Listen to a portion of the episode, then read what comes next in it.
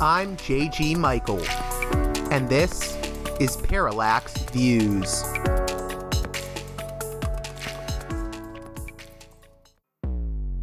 Hello, this is Mike Swanson. In a few moments, you're going to listen to another segment of Parallax Views. But before you do that, let me tell you about my new book, Why the Vietnam War. It's a sequel to my previous book called The War State, which has lots of positive reviews and Amazon's been out for years. But this one is a more detailed case study of how the American empire and national security state operate using Vietnam. And I believe it shows also how things work today, how policy is actually made and why. So grab the book on Amazon.com, Why the Vietnam War.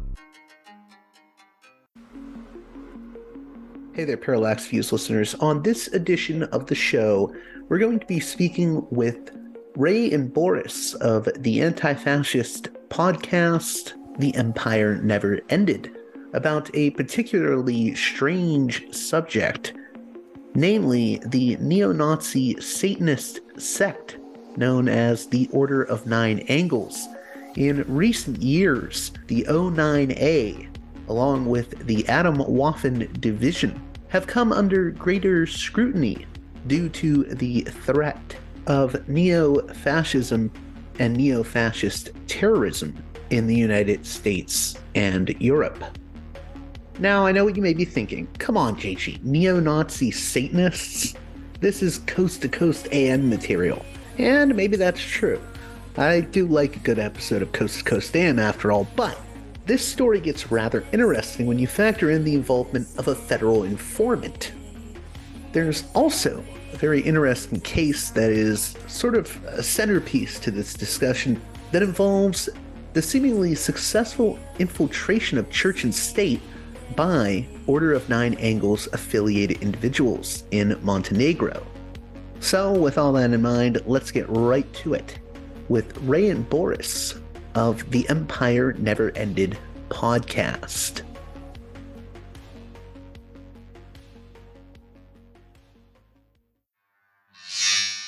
Welcome to Parallax Views, Ray and Boris from the Empire Never Ended podcast. How are you guys doing today? Great. Thank bad. you. Thank you for having us. Yeah, it's awesome. We're already stepping on each other. We just started. yes. So this has been a long time coming because I've been listening to uh, The Empire Never Ended for, you know, on and off for the past year or so. And mm-hmm. I guess I wanted to have you guys on and we finally found time to do it. Uh, mm-hmm. But maybe first, before we get into the main subject, which is the strange group known as the Order of Nine Angles. Yes. Um, this Nazi Satanist order, essentially. Before we get into that, maybe you could talk a little bit about what the Empire Never Ended podcast is about. Uh, I know it's an anti fascist podcast, but it differs from a few of the other uh, podcasts that deal with chronicling the sort of movements of, of post war fascism. So g- give my listeners an insight into what you guys do. Yeah. So we are like three friends who uh, we have a third guy called Fritz, who's not here today, and uh, we come from the like anarchist and punk scene and um, anti-fascist one as well and we were kind of nerds and had common interests and so decided to do a podcast about our common interests.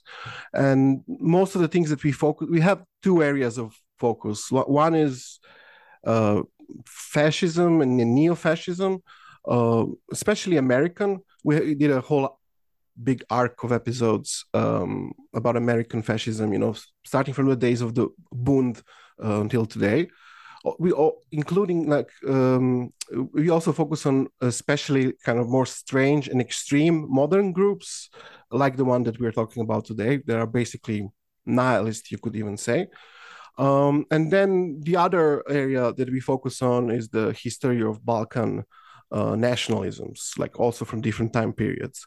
And we do uh, we go through themes pretty detailed way and we do these arcs of thematic arcs so we really go deep into subjects yeah and um maybe sometimes a little too much i guess but yes. um because we always end up getting backed up like a century or so when whenever we talk about anything um but you know we try to not take some of these groups um well we take them seriously but we don't like um to kind of talk about them in the way that they want to be talked about. So uh, we take some liberties with, you know, uh, how we portray them and make fun of them and the like, um, especially with the O9A because they're incredibly easy to troll.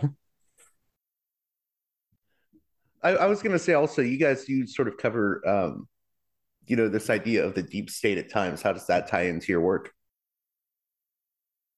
Well, we we tied to the you know to the whole idea of the state. So like it's you know being, coming from an anarchist point of view, it, you know, okay, this deep state idea is kind of trendy, but the anarchists were always the state and didn't really have illusions about you know um, the the dark side of the state if there is another one for us i guess i would say uh, you know the security services the uh, police and so on so we we want to cover that uh, area from a I guess a different point of view, the one that's not dominant today, but to also connect it to the general kind of critique of the state and capitalism.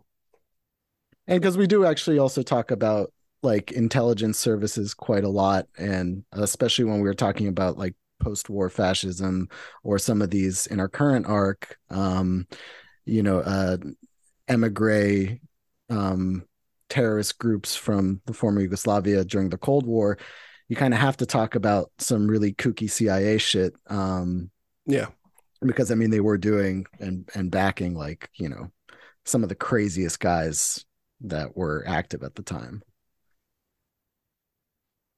So, the Order of Nine Angles. This is going to be a lot to unpack uh, yes. because this is just a very weird group, and I also think it's a group that you know, it, it, sort of reminds me of how people try to portray, um, you know, like the Norwegian black metal scene in the 90s. Mm-hmm. You know, you, you, have all these books like Lords of Chaos that yeah. try to like turn, um, you know, the the 90s Norwegian black metal scene into this thing where, you know, it's like this, it's it's almost romanticized. It's very sensational. Sure. Oh, these these black metal kids were, uh, you know, actually avatars for Odin or whatever. You know, it's bizarro stuff, right? But a lot of people have bought into those kind of mythologies when it comes to black metal. Uh, and also, I think they buy into these mythologies when it comes to this Satanist uh, neo Nazi group, the Order of Nine Angles. And oddly enough, uh, the, the black metal connection, I brought that up because, you know, it's been far right elements that have pushed this line about oh, black metal is actually, you know, an avatar for Odin, the Michael Moynihan type figures. So yeah, it, yeah. it seems like there's a lot of romanticism all around when it comes to like the occult sort of far right. Uh, but you know, we can get into that. But what is the Order of Nine Angles for people that are unfamiliar? Well, yeah, I mean that's that's the danger in covering these topics. Like like Boris said, you don't want to cover them in the way they would like to be portrayed. You know, so in the case of you know uh, black metal and that book Lords of Chaos, like you mentioned, it, one of the two authors was Michael Moynihan, who himself is a you know a neo-fascist. So it's no wonder that they were portrayed in such a way. In other cases, people don't do it you know on purpose, but they're kind of naive, I guess. Or in the case of you know the order of nine angles is all, almost like the majority of material uh, and there's a lot. There's like tens of thousands of pages about the order of nine angles published since you know the 70s until now. Is produced by one guy like one very weird guy. And i guess to some people it seems like unlikely that it was produced by one guy or mostly by one guy. So they they buy into this story. There is much more there than there isn't um, so yeah, the, the, the that one guy that we talk about when we talk about the Order of Nine Angles is this very strange British man called David Myatt, who was born in 1950 he's you know a wealthy guy or, or at least how he says uh, you know of independent means something like this.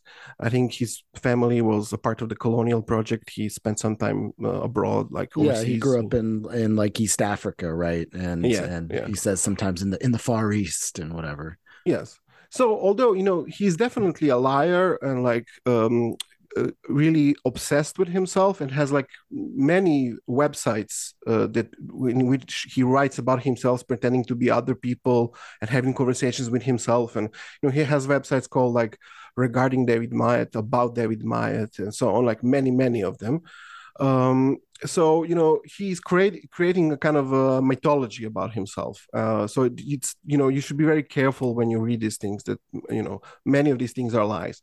But like what we more or less know about him uh, what is like uh, relatively well established was that he he's a neo-Nazi and he was always connected to the more extreme and violent side of British neo-Nazism.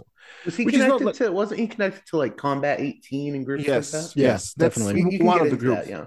Yeah, he's that's one of the groups that he was connected to. Although you know, when you see him, you wouldn't say he doesn't like. One of the things that's you know peculiar about him is that he looks kind of I don't know, you know, when he was younger, he had this long ginger beard and glasses. And I mean, he all... looks like a like very much a troll, and and not what you think of when you think of Combat 18, which is like you no. know the big jacked skinhead dudes, yes. you know, RAC guys like tatted up, ready to fight, and you know all that. He's very much like a a small, you yeah. know, troll like mm. British guy, pot with a yes. posh accent and everything, you know. Yes, definitely. So already in 1960s, he was attached to this kind of militant, violent neo-Nazi movement in uh, uh, Britain. He was in the 60s. He became a, a, member of the group called the British Movement, led by a guy called Colin Jordan. And this also, you know, uh, connects him to a, like this lineage of extreme Nazism in Britain because so Colin Jordan was, you know, in the 60s a mentor to David Myatt, but a mentor to Colin Jordan was a guy called Arnold Leese, who was a British Nazi already in the 30s, and who was like the most extreme British Nazi at the time. He called Oswald Mosley a kosher fascist because he wasn't, uh, uh, you know, enough anti-Semitic according to him. And Leese was connected, you know, with Julius Streicher in uh, Nazi Germany, the guy who published the notorious uh, Der Stürmer uh, newspaper, which was, you know, this horribly anti-Semitic, like even by Nazi standards newspaper. So this is like the lineage that he comes out of. Um, in the 1970s, he created uh, with another Nazi called Eddie Morrison uh, another group called the National Democratic Freedom Movement or something like this. And uh, around that time, which that, that group was basically known as a, like even by other Nazis, it was characterized as a as a gang basically.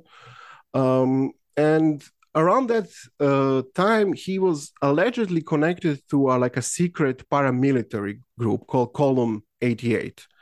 Now, this is something that we don't have a lot of information about, even about this group. This was alleged by a, um, an old British anti-fascist research group called Searchlight, who wrote about Column 88 already, I think, in the 80s, and uh, connected Myatt to the group in, I think, in the 90s. So, you know, allegedly this group is, was kind of connected to the British deep state, uh, especially to the British military, was led by an, uh, an officer, a British officer who was himself a fascist and a supporter of Arnold Leese. Um, and some allege that it was uh, basically a British section of the, you know, notorious Gladio operation. Although you know we don't have uh, much information about it. There's like one english language book about gladio and it doesn't mention column 88 you know so we don't really know the details there. And we but we know that david myatt himself likes to point out this possible connection and make himself sound more kind of mysterious and interesting. So i don't know which doesn't mean it's not true but you know. Um and then in the 1990s like you mentioned he was a part of the combat 18 basically terrorist gang. Uh, this group was you know a group of football hooligans and skinheads that at first was a kind of a security group for the british national party and then became its own independent terrorist group. Uh, in the late 90s there was an internal struggle in combat 18 uh, one of the leaders charlie sargent was accused of being a part of a murder uh, against another member of Combat 18. So they split into two factions. Charlie Sargent was arrested, um, and uh, David Myatt was uh, uh loyal to Charlie Sargent. And then uh, Charlie Sargent and David Myatt split and formed their own uh, group called the National Socialist Movement. And in 1999, the uh, London nail bomber David Copeland, uh, who, who, bombed in three um, three weekends in uh, London. He bombed um, different areas of London, targeting I think the Black, Bengali, and LGBT community there. He was a member of the National Socialist Movement, and when he was arrested, they found some writings by David Myatt in his flat. That's in like April of '99, right? The nail bomb. Yes. yes. Yes. Okay. Go on. And around that time, or maybe just after that, David Myatt allegedly converted to Islam and became a, a supporter of Al Qaeda and so on, which was quite fashionable among Nazis at that uh, time. Yeah, that's where oh. things get really weird when when I try to talk to the to people about this. Um, yeah. It gets into the whole like, I mean, he basically uh, tries to portray himself as a jihadi. Yeah, yeah, yeah, yeah. yeah, yeah. Yes. Uh, but, but, but that was fake, as we know. Um, uh, so so the other thing, you know, that this other dimension to him is that this whole time he was an occultist, or to be more precise, a Satanist. So he created this thing called the Order of Nine Angles, um, which he claims, you know, so he he wrote different, you know, autobiographies and then claimed himself some of them are forgeries and so on.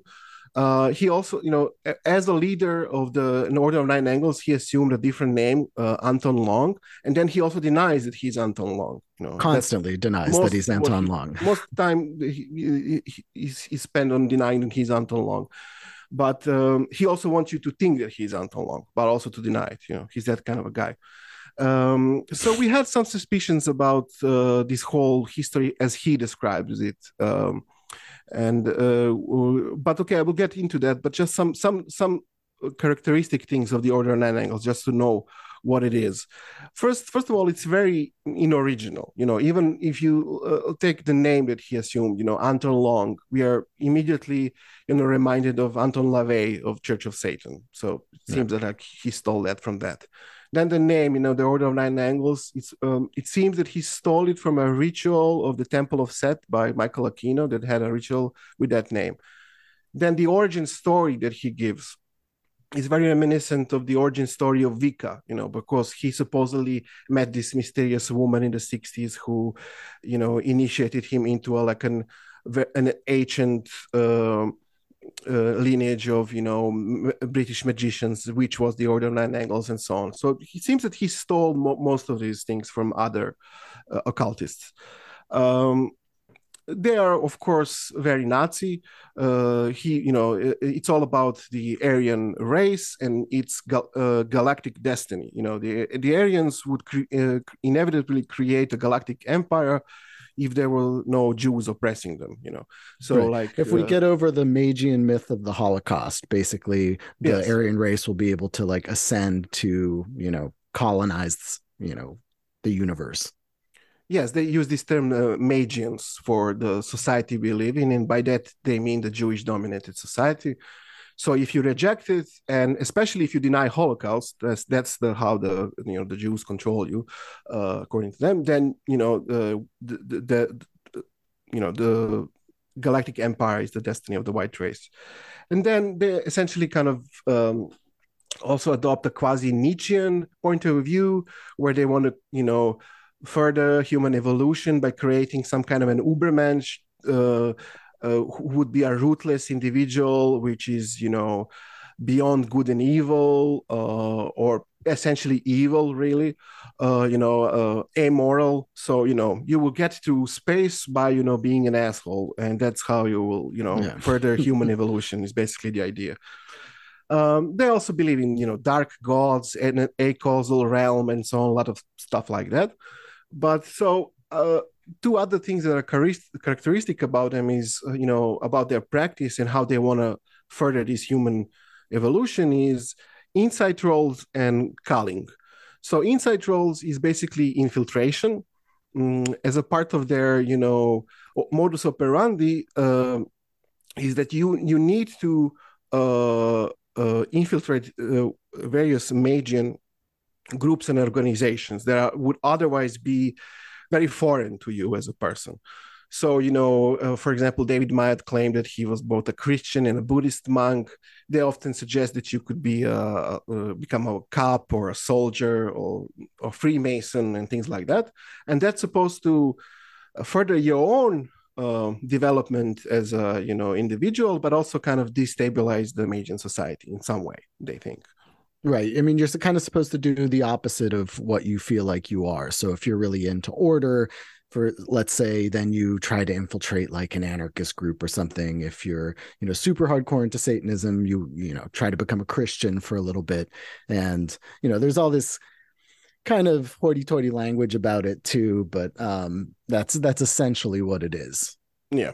So I I don't want to get like too ahead of ourselves here, but mm-hmm. I, I know one of Myatt's thing that's things that he's done in the past, I guess, few years is this whole like, oh, I have rejected extremism, and now he pretends he's a hippie. Is that part of this whole like infiltration and uh, becoming what you hate type thing, or what? What, what is his whole modus operandi there?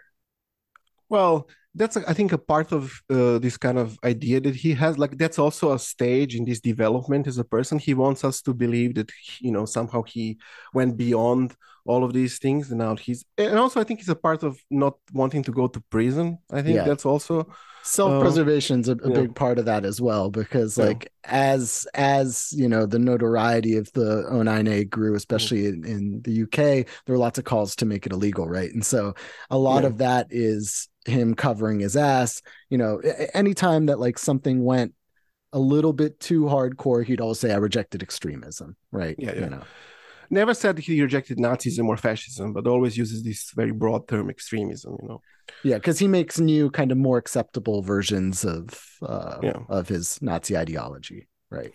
But uh, by the way, the whole time that he uh, was supposedly, you know, rejecting extremism, he remained an active. Uh, you call it a member of the Order Nine Angles, but we'll we'll talk about it soon. So the other characteristic thing is this so-called culling, which is basically it means human sacrifice. So uh, unlike uh, many other Satanists, uh, these actually claim that they kill people. Um, so you know, they call it culling, and the the victim is called an Opfer. Um, the German word for the victim, just they use it uh, and uh, you know so you're supposed to as a part of your uh, progression through these different you know grades that you have like almost like in freemasonry in the order of nine angles at some point to become an external adept i think you need to call someone. You need to choose and then you in a ritual uh, where you're supposed to kill that person. Um so okay uh, but we had some okay as i said some uh, you know we thought that many of these things are kind of bullshit especially the way that he describes this uh, history of the order lines ang- angles. And um, and then recently we got some confirmation of that because some people who were kind of attached to order line angles or even members of like very militant groups like atomwaffen would occasionally you know like ex-members would write to us and send some of their uh, things and experiences and so on. So we got um, some internal conversations from the Order of Nine Angles Yahoo uh, group from 2013, which basically at the time was the the Order of Nine Angles. What was this Yahoo group, you know? And uh, a person there called who calls herself Chloe Ortega, who was um, for a long time they uh, or for a few years she was the so-called um, was the the outer, outer representative. Outer yeah, representative yeah. Spokesperson basically um which yeah. you know is ironic because they always claim to be a a subculture that you know obviously isn't an order even though order is in the name. Mm. but they have an official spokesperson and and chloe occupied that role for some time. So she worked with David Myatt through the internet because she's American. So they didn't, I don't know if they ever met in person, but they communicate through the internet, uh, worked for years. And then she gave her own idea of uh, the history, like just like a, a, kind of a chronology of what the Order Nine Angles was through the decades. And she said from 1972 until 1990, it was just David Myatt. It, uh, you know, until 1990, this was just an idea in his head through the 90s until 2005, she says, it was him and his best friend, a guy called Richard Moult. There were the two members of the uh, Order of Nine Angles. Richard Moult is like a relatively successful British musician and um, a painter. Uh, and that we knew for, for a fact that he actually was a member of the Order of Nine Angles. And then she says, and this she, she's writing in 2013. In 2005, started a, you know a, a third phase um, and she says that this is how uh, David Martin uh, called, you know, he created this idea of these three phases himself uh, in conversations with Chloe. And you know, in 2005, roughly, uh, what happened was, you know, the the internet. Okay, so through the internet, uh, you know, the order of nine angles kind of proliferated on the internet, and really for the first time there were other people in different parts of the world being a, a, part of it you know and then they created this yahoo group so you had like what they call nexions or you know the local chapters of um, the order of nine angles in different parts of the world. But still like this is not a lot of people uh, who were connected to it and who mostly just talk on the internet. So around 2013, they kind of got bored with this. They thought this is not evil enough, and David Myatt was like very frustrated because, especially because uh, there was some fictional book that appeared at that time that portrayed uh, Order Nine Angles as you know the antagonist in some kind of a novel, and David Myatt thought that you know this fictional version of the Order Nine Angles is much cooler and more dangerous and more evil than you know the actual Yahoo group that exists there. Um, so uh, they were in the end concluded somehow that Gloria Ortega, who was the author representative, was to blame for this. That you know the Order Nine Angles became too soft, and so she resigned. And what happened? You know, she re- resigned her you know outer representative uh, position, and uh, so the idea of David Myatt at the point at that time was that someone you know others should uh, more evil and more hardcore should assume this role, and so the, it was given to the Temple of Blood.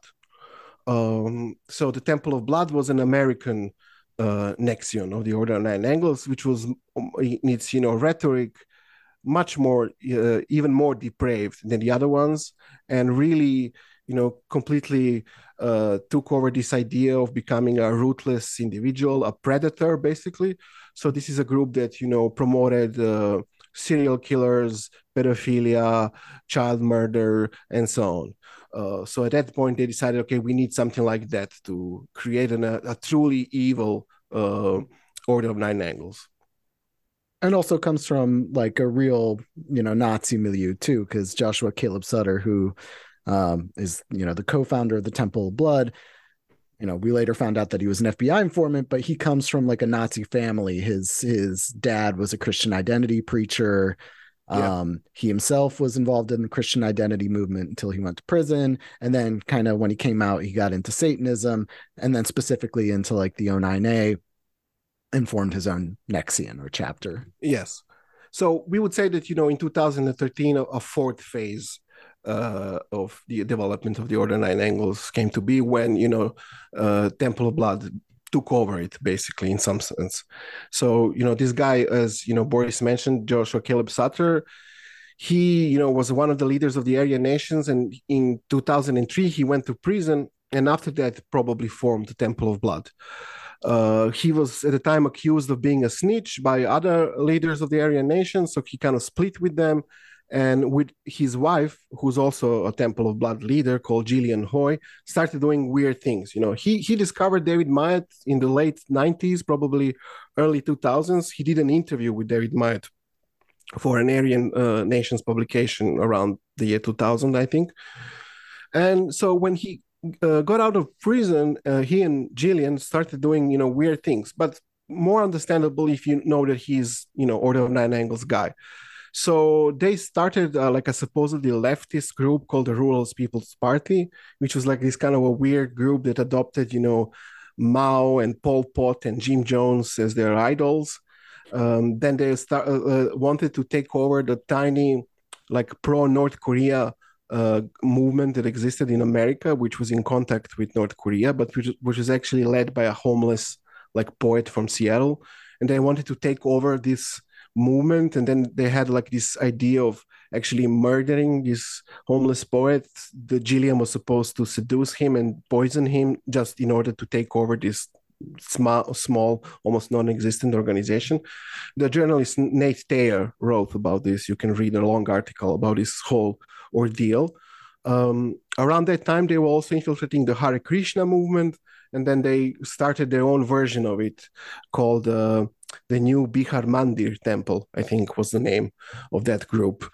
Um, now, as you know, Boris said, uh, since this whole time, since 2003, when he was in prison, Joshua Sutter was also a, a, confidential informant for the FBI who was paid by the FBI. We now know more than a hundred thousand dollars. I think maybe hundred and forty thousand. I'm not sure. Something like that. That seems yeah. to be a big thing with a lot of these far right people. They're they're yes, always accusing yeah. each other of being FBI informants, and I.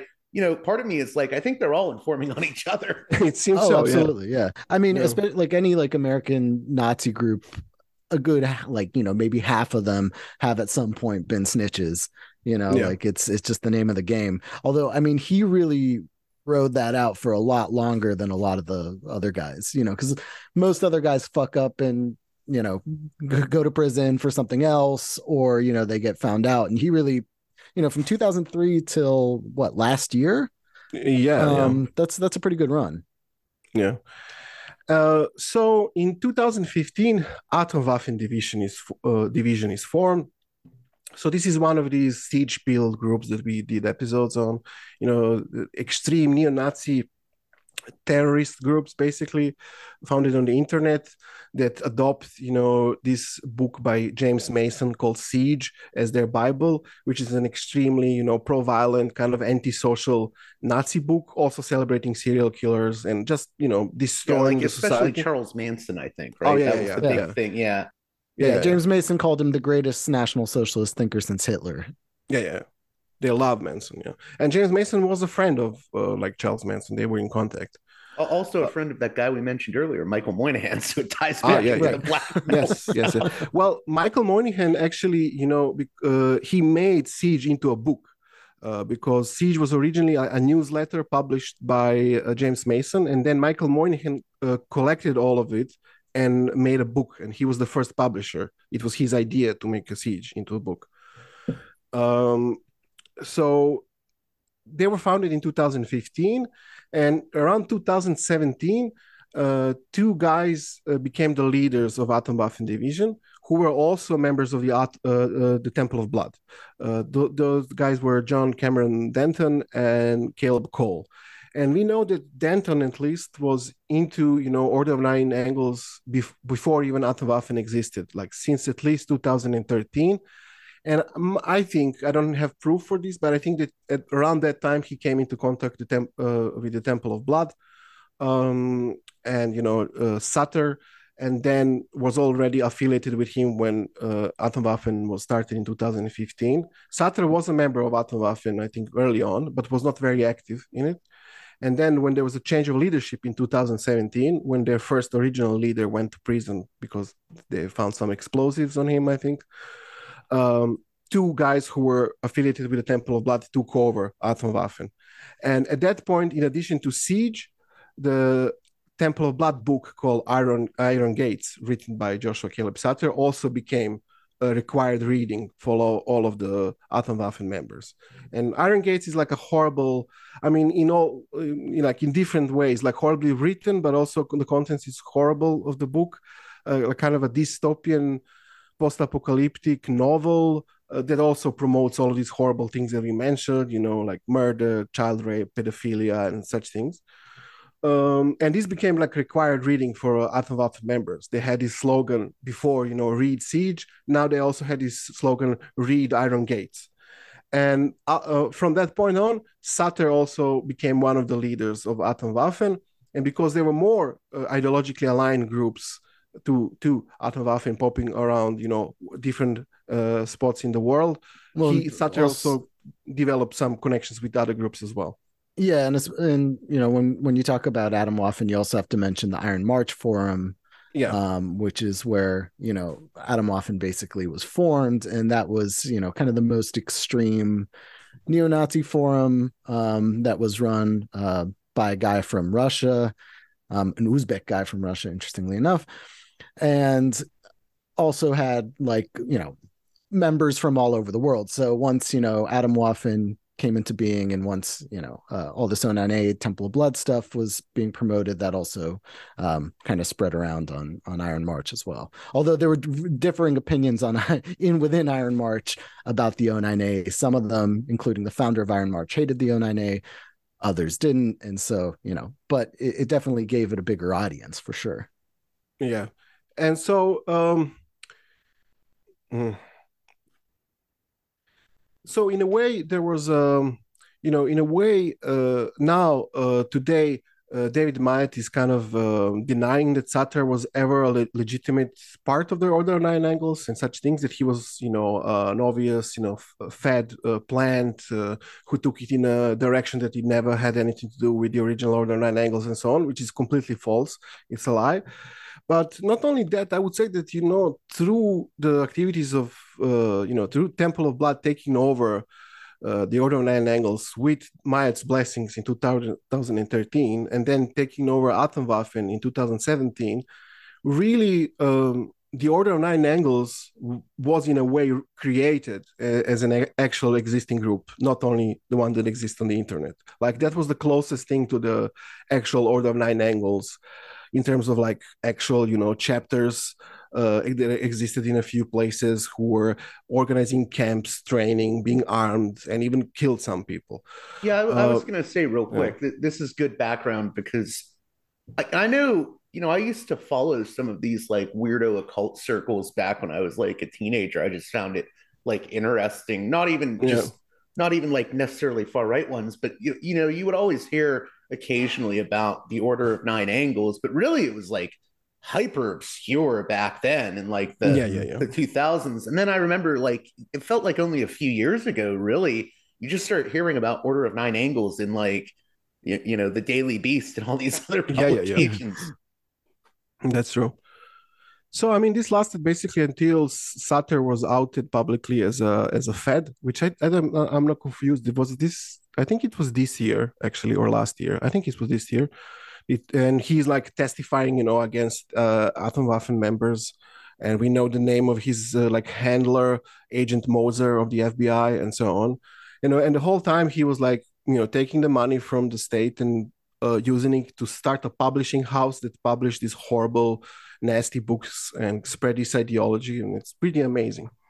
But um, so we wanted today to, to talk about this other, you know, nexion of the Order of Nine Angles that we kind of found out. This also has a pretty amazing story.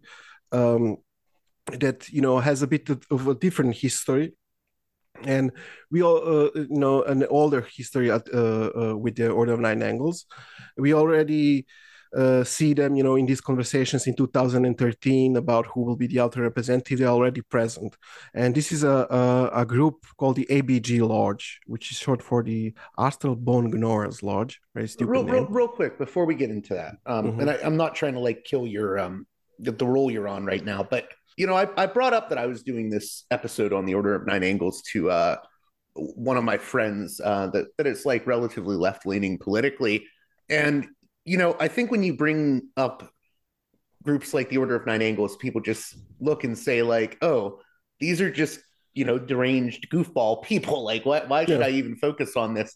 And I, I, I get that to some extent because these are you know goofy mm. people in my opinion. yes. But like, why? I guess why should my listeners care about this? uh, because I do see people that will react to like, okay, these just sound like insane people. well, I mean, they are insane people for sure, and um, like as Ray said, it wasn't really a real thing until relatively recently. But when it did become a real thing, some of the O9A people or people claiming some sort of O9A affiliation have done kind of all kinds of things around the world um, you know, mostly murders and stuff like that. I mean, there's arsons and stuff that, you know, is Mm, you never know whether it's O9A connection or not because once, you know, there's stuff that happened in Russia and you know they claim that there was an O9A nexion, but you never really know for sure. But I mean, they are active in these circles, and they do have a particular like popularity among, of course, like the most extreme people. So like you know, in its rhetoric, you know, you can look at anything that Temple of Blood wrote, and it's just straight edge lord stuff that, like, you know, isn't it's shocking, but it's there for its shock value. But you know, a lot of some people that get it really into the Temple of Blood actually believe it, right? They actually want to do it, and the the interesting thing about insight roles in particular is that right there's this idea of infiltration which most of the time you know, is very obvious. Like, you know, most of the people are goofballs and weirdos. So, like, it's, you know, it's not hard to spot like a niner, you know, like I, I doubt that very many of them are actually particularly successful in whatever, you know, insight role that they take on. But there are, of course, exceptions as well right and people that you know the guys that we're about to talk about are a good example of that but we've also heard that like you know there were some other O9A affiliated people that did, you know, become like, you know, what was it, like an Anglican priest, Ray? Um, remember uh, that one guy wrote to us about that? Um, I mean, so I mean, they there are people that can, you know, yeah, more more work their way into some stuff. yeah. I mean, I would say, you know, there, there are like a few reasons like why your listeners should care. I mean, first of all, you know, the it's very it's amazing, but we know that the FBI cared very very much. You know, the FBI you know paid this guy for i don't know almost 20 years something like this and his primary job was you know they would say informing on these people but he was really the leader he you know as as we said basically created the real uh, order of nine angles in this period which is very you know strange that they would do this or maybe it's not i don't know. That's uh, like a topic for discussion. Why why are things like this happening?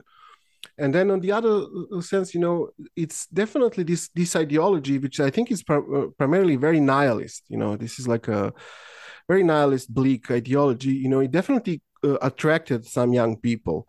And um, you know and some actually some uh, ex members uh, after we you know uh, covered this topic they did write to us and told us that like the way that we kind of approach it helped them kind of get away from that ideology because they realized it, how ridiculous it is and it doesn't you know for what it was.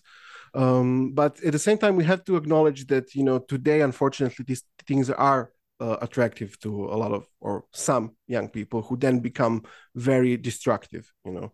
So you know some people got killed uh, uh, so you know in that sense it's important. Yeah i was just going to add to that. It sounds like e- even with the whole ridiculousness of the ideology right? I mean yeah.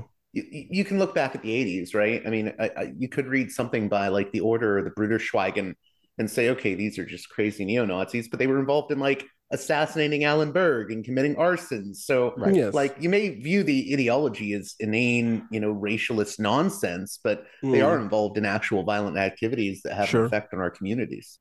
Yeah. Yeah, and, yeah. and with the O9A too, it's like um, it is something that pops up in certain subcultural circles too, like like you mentioned black metal, but like you know, um, as there's like a kind of increasing interest in occult stuff, um, in you know like punk and metal scenes too. You you see some like weird creeping O9A stuff. Now, like as Ray said, like, you know, we take a different approach. And so like I don't know, there is a lot of hype around the O9A that I think is unwarranted. And a lot of it comes from kind of like a satanic panic kind of perspective, which is like, you know, uh, the, you know, the most evil Satanists that are, you know, everywhere and they are infiltrated everywhere and they're here to like, you know, murder your babies and stuff like that. And what you know we're trying to say is like no it's it's not that. And we don't like i don't care about like satanism you know like that's not a problem to me. It's it's that you know this was created to you know get people into that are interested in occult stuff also into not neo-nazism.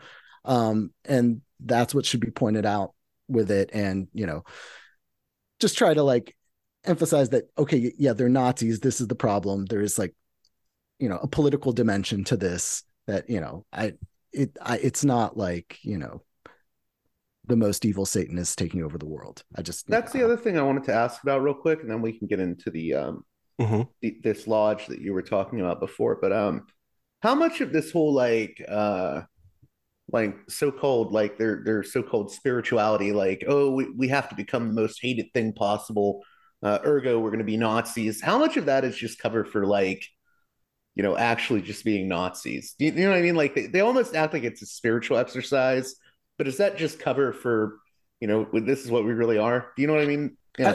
I, I think so. I think they're kind of cowards, right? So like, um, I mean, this whole thing was built to be like a vehicle for Nazism into the occult. And so when they get called out on it, they're like, well, no, you see, since we want to be the most extreme, what does Magian society hate the most? They hate Nazis. And so, you know, we're Nazis. If Magian society hated, you know, communism, we'd be communists or, or you know, whatever. But that's not really how it is because they are just Nazis, right? And, um, you know, when they try to kind of dial back on that they still contextualize it within national socialism because ultimately you know they say that national socialism is misunderstood or something like that you know you know hitler didn't want to exterminate everyone you know he didn't have a choice you know with the jews and stuff but you know i mean richard moult who was you know the second member of the Order of Nine Angles for much of its existence. You know, he left as a member officially after the nail bombing because shit got too hot for him, right? And so then David Myatt invented something called Reichsfolk, which is like, you know, um, the what's it called? Ethical national socialism right? Yeah. And and that's that's the kind of thing that they always dial back.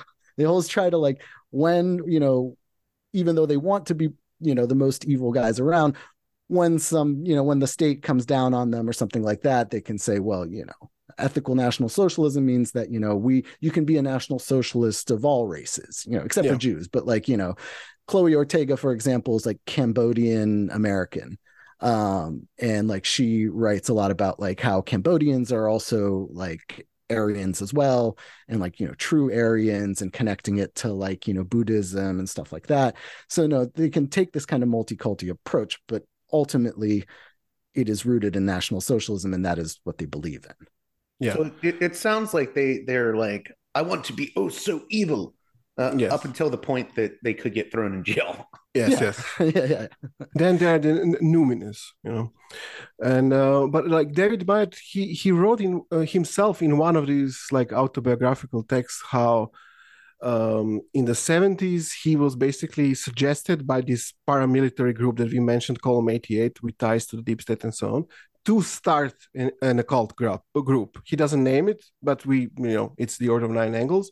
And in that text, he says that the idea was for the gr- occult group to be a honeypot, as he says, like uh, some a way to attract occult people into Nazi stuff.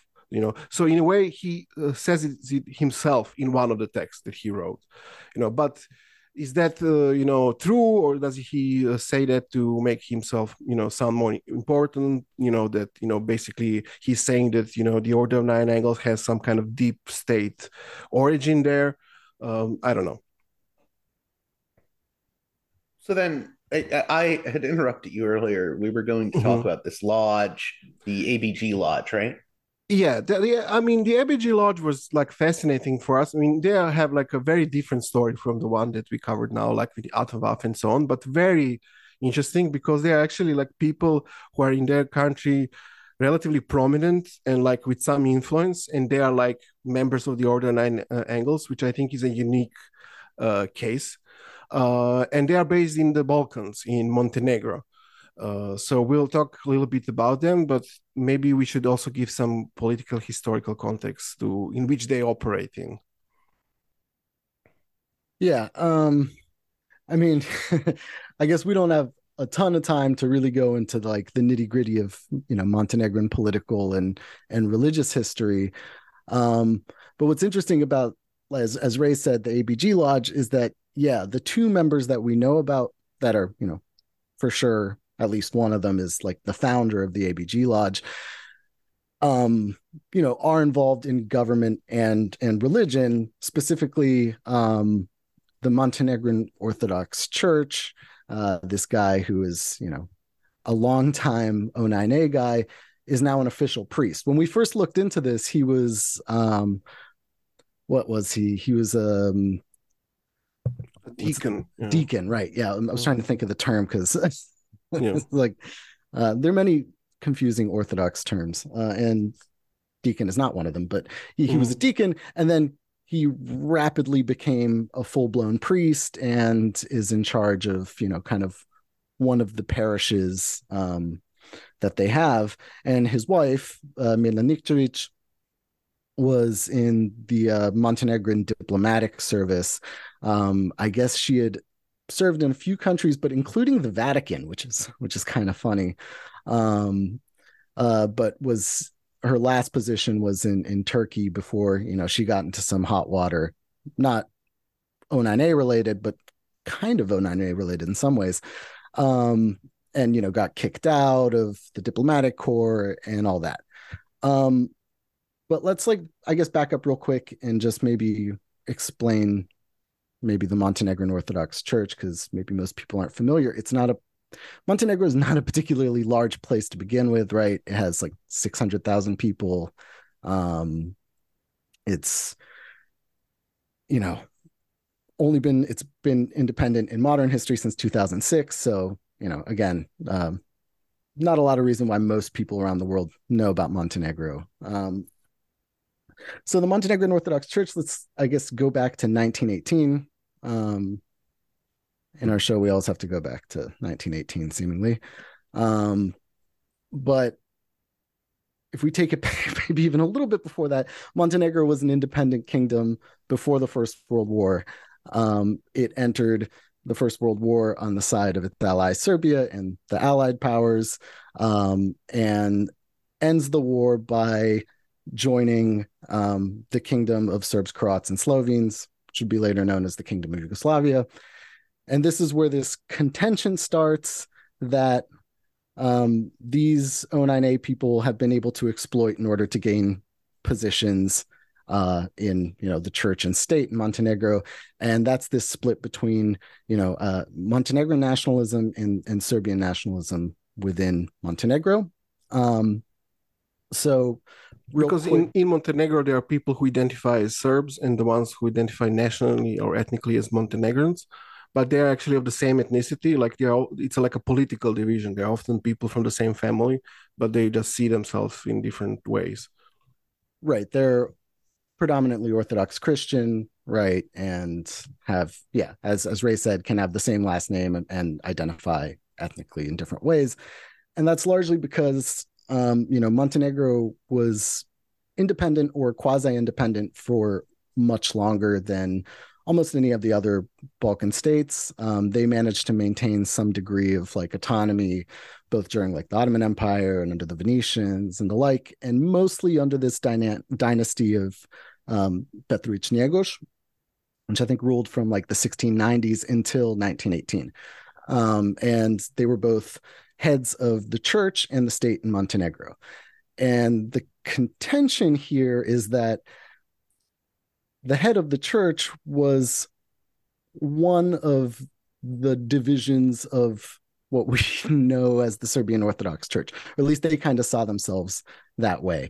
Uh, because as you know, the Ottoman Empire expanded into the Balkans, most of uh, Orthodox territory, all of Orthodox territory, was either under the rule of uh, Muslims or Catholics, right? And so you had kind of at various different points in that, like, you know, 500 year history, different churches that were allowed to exist in different places. Let's say, put it like that. They're usually either called patriarchates or metropolitanates, but they see themselves as like the rightful successor of this autocephalous Serbian church that existed before, um, you know, the Ottoman Empire. Um, so 1918, um, there's an assembly in the capital city of Podgorica, well, the now capital city of Podgorica, um, and there were two opposing factions there. One was the whites, who were favor in favor of annexing, annexation, and joining with Serbia under Serbia's monarchy, the Karađorđević dynasty, and the Greens, who still favored some sort of union with the other South Slavs, but under a kind of more confederal role and with a greater um, role for the Petrović Njegoš dynasty within this kingdom specifically this uh, King Nicola I, who was in exile in Italy. Uh, the whites won, uh, but obviously there was quite a bit of contention leading to something called the Christmas Rebellion in January of 1919, which is um, when you had a an armed insurrection of these pro Montenegrin forces um, under you know this guy Krsto Popovic, who we've done episodes about. Um, kind of, he's an interesting figure because he was like a World War One hero, then a leader of the Greens, um, then exiled, made contacts with Mussolini, um, you know, during the the 30s, and then starts a collaborationist militia during World War II, and uh, and like and and actually in our story that we're going to tell about the ABG Lodge. Um, Nikola Polexic, um, who is this, you know, O9A guy who became a priest, um, has like, there's videos of him like singing songs praising this, you know, nationalist leader. Um, but you know that's that's kind of on the state end so you have this kind of division between the whites and the greens um, and in terms of the church, um, all these separate patriarchates and metropolitanates that had been located in either the Habsburg territories or in the Kingdom of Serbia and the Kingdom of Montenegro come together to form the Serbian Orthodox Church in 1920. Um, so this is, you know, kind of the officially recognized church, but for some Montenegrin nationalists, they never accepted that, right? Um, and they never accepted the annexation to Serbia and, and, and whatnot. And so this is kind of a completely moot issue until 1993. 1993, um, this guy named Antonije, Metropolitan Antonije, or Archbishop Antonije, um, Abramovic, who was initially a member of the Serbian priest in the Serbian Orthodox Church, who emigrated to the U.S. in the 1960s, um, served in kind of the Orthodox Church of America and the Russian Orthodox Church outside of Russia, which we've also done some episodes about. They're kind of interesting, like anti-communist uh, America-based churches. Um, he decided to come back to Montenegro in the 90s after he had already retired, which is in the 80s, to jumpstart the Montenegrin Orthodox Church. And nobody's exactly sure why, whether it's because he was a committed Montenegrin nationalist or because he had a long-standing beef with the Serbian church going way back to um, his days as a monk, and uh, he was very upset by not being given this monastery that he very much wanted, or you know whatever.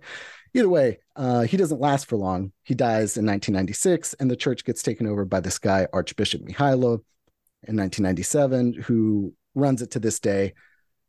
Kind of old guy, um, but he kind of made the Montenegrin Orthodox Church into something. Um, and by that, it, I mean that it's they had they started to get churches, but in the Orthodox tradition, you can't become autocephalous until you are recognized by other churches that are autocephalous, and there's a whole line of succession. There's a way that you do that, and these guys didn't do that. They found some other like kooky spin-off church called the Bulgarian Alternative Orthodox Church to ordain him as archbishop of this new Montenegrin Orthodox Church, which got them excommunicated and um, from all official churches, uh, all official Orthodox churches, which is kind of a big deal in that world, um, but not totally unique because what they later did is get support of some Ukrainian churches, of which there were like two or three at the time uh, that were in exile, that now are recognized as autocephalous by like you know a lot of um, mainstream churches, including the Patriarch of Constantinople, is kind of the biggest deal in in in the Orthodox world. So that's a very long-winded explanation of what the Montenegrin Orthodox Church is.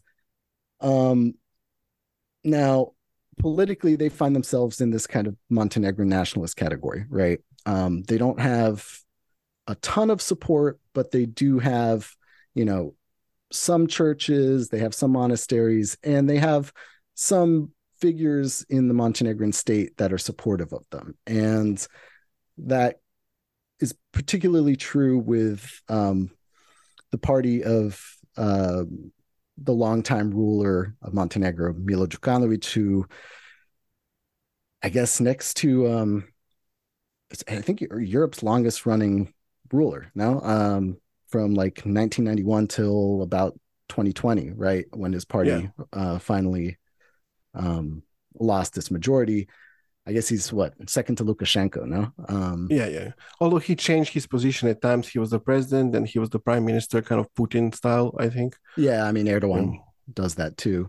Yeah. Um, Although un- unlike you know Lukashenko, Djukanovic is uh, since they're like mm, uh, early, like middle of the nineties, he's very pro-Western and he has the support of the West. Yeah, so he never gets talked about as a strongman, even though he very much is, and you know made a a very large fortune uh, through like cigarette smuggling in the 1990s and the like, you know, very corrupt regime.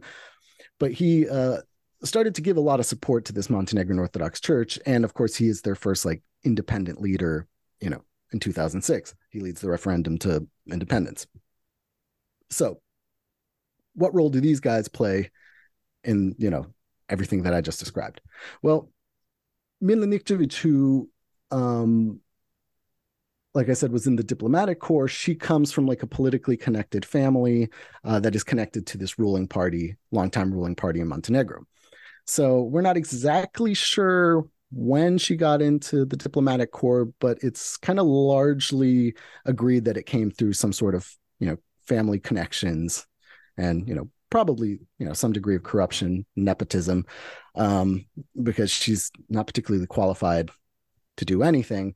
Um, and yet, you know, she becomes some sort of like attaché or, you know, uh, has some sort of role in, in the Montenegrin diplomatic corps. Um, and, you know, all during this time, so, you know, while she's out posted in, you know, Belgium and the Vatican and then later Turkey, her husband, Nikola Polakšić, is very, very active in the Order of Nine Angles. Like Ray said, he's one of the guys that was in it before it was a big deal, right? He's like an OG Niner, right? You know, he was in the Yahoo group with Myatt and, and Chloe Ortega and all these other people. And um and you know, really wasn't doing much other than that. Uh, from what I can understand, I think he was just tagging along on these on her diplomatic postings and just, you know, running uh, O9A shit. So he was for a while, right, the editor or co-editor of uh, the O9A's official journal called Fenrir um, for what two issues or three issues? A few, yeah, and uh, that's also important because uh, uh, in editing that uh, those issues of Fenrir, he closely collaborated with the Temple of Blood. So that that's those are the uh, you know issues that are in a way co-edited by the Temple of Blood and also these people from Montenegro. So you know there will be an issue that is edited by this guy Nicola, but it also includes you know chapters from that disgusting book uh, iron gates that was written by joshua sutter. So they they collaborated closely uh, uh, closely on common projects. Right. Something that you know again like you said ray most O9A people deny now myatt says that you know temple of blood never had a big role um you know Nicola himself kind of distances himself from the Temple of Blood, but we know that they collaborated for years, right? And that, you know, he was direct contact with Joshua Caleb Sutter to the point that, you know, the FBI paid for one of Nicola's books to be published through Martinet Press, which is Joshua Caleb Sutter's uh, printing press, right? Uh, it was a, a book called, uh, what's it called? The Kiss of Marana or whatever, which is written with um, a Russian O9A Nexion um, some sort of like Slavic neo pagan fanfic. Um, nothing particularly political, other than that has you know like a black sun, sun and red on the cover, um, just so you know, make sure that you know it's Nazi. Um, so you know this guy's living on. this guy's living on the Montenegrin state's dime and just being like, you know, an official O9A guy until his wife gets kicked out of the diplomatic corps because of a large political issue that was going on in Montenegro that had to do with the church, right? Uh, there was a drive by the ruling party to nationalize um, some churches and monasteries that are within the possession of the Serbian Orthodox Church, which you know holds most of the ortho like 99.9% of the orthodox churches in montenegro um, the idea was that the Montenegrin state would get that back and give it to the reestablished Montenegrin church as it was before 1918. So anything that was, I guess, a, a monastery or a church before 1918 would then get nationalized and given to the to this Montenegrin church, which is pretty minuscule, really. Um, obviously, they misjudged how that would be received. Um, by the general public in Montenegro because it started a very big you know protest movement um you know spearheaded by the Serbian Orthodox Church and kind of really represented by like very extreme like Serbian nationalists um who would eventually use that to kind of come to power in, in the 2020 elections um you know through coalitions whatever but um it, it caused a lot of problems for you know Djukanovic's party, and then also for Mirna Nikčević because you know she started kind of angrily posting uh, in in kind of a very O9A fashion on on her Facebook, which you know, I guess she wasn't a public figure yet, but she became one overnight because somebody you know reposted in you know all these nationalist tabloids something that she said which was, you know, this gathering, this protest gathering in front of the main cathedral in Podgorica.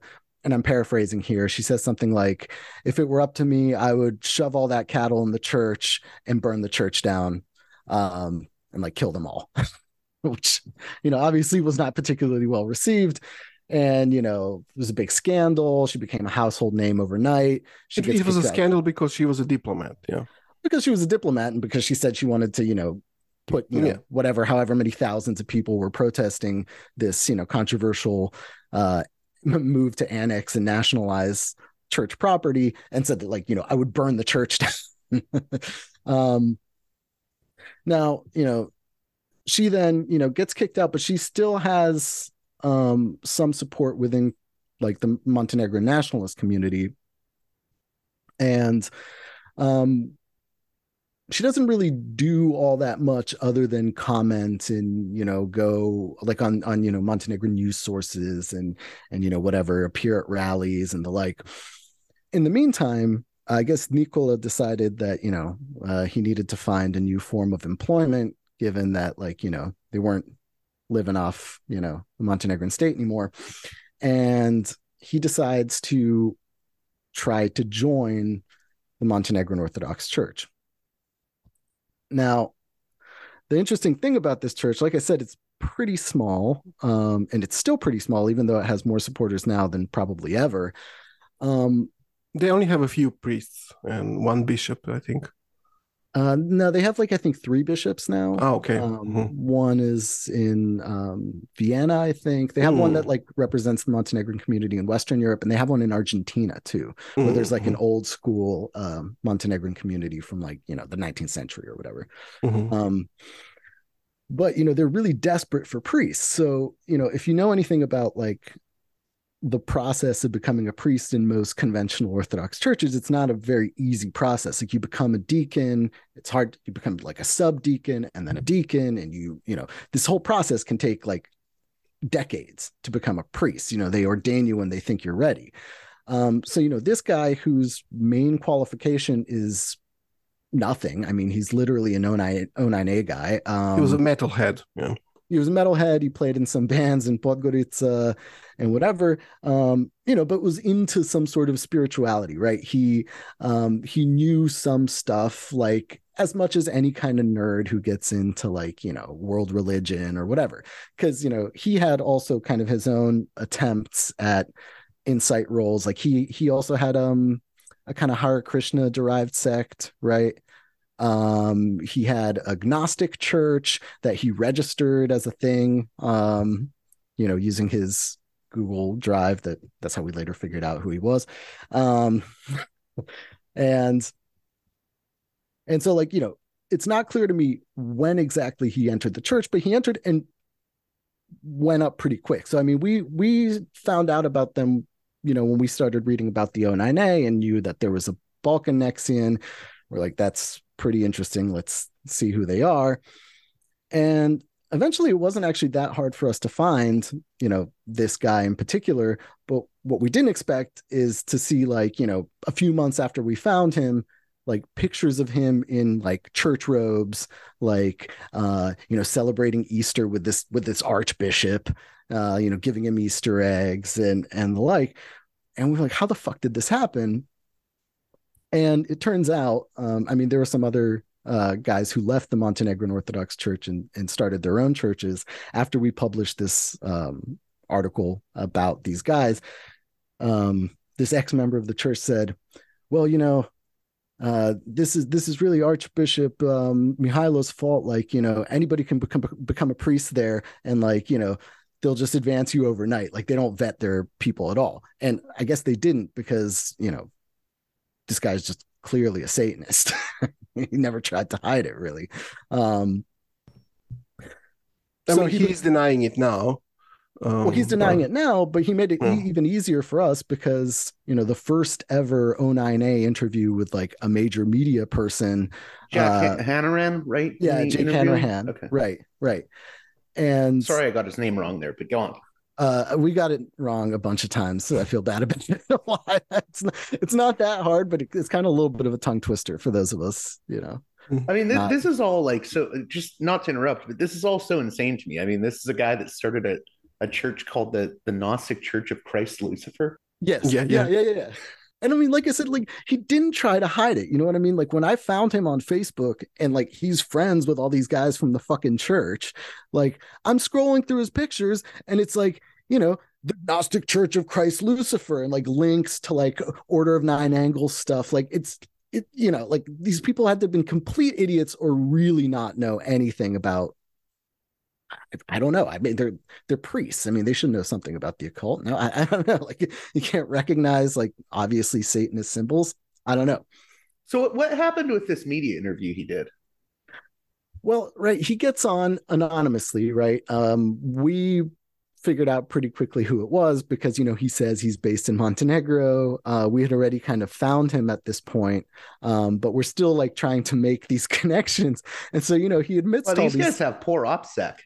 oh, I mean, the O9A in general has no OPSEC. That's what makes them kind of so fun to cover because like they end up doing, you know, th- yeah, they use Yahoo groups. They like chat openly on Facebook, not even in like DMs, you know, they'll write comments, be like, who's running the official O9A page now? You know, I'm like, I'm like, they'll be like, oh yeah, it's Nicola. You know what I mean? Like they, they do not have any concept of that. Maybe now. I've actually bit more. personally seen that because uh, I remember when I, I remember when I guess the Order of Nine Angles did this thing where uh, they claimed that I guess David Myatt had died. I don't know if you guys remember that a few Yeah. years ago, but there was someone I knew that was familiar, and I found out they were uh, later on. I found out they were actually part of one of these Nexion cells. Hmm. Uh, but I, I'd contacted them and I was like, "Oh, d- d- did you hear about this? I know you're involved in the occult scene. Is uh, David Myatt uh, dead?" And they just responded immediately. They're like, "Oh no, that's all. You know, that's all just part of the the religion."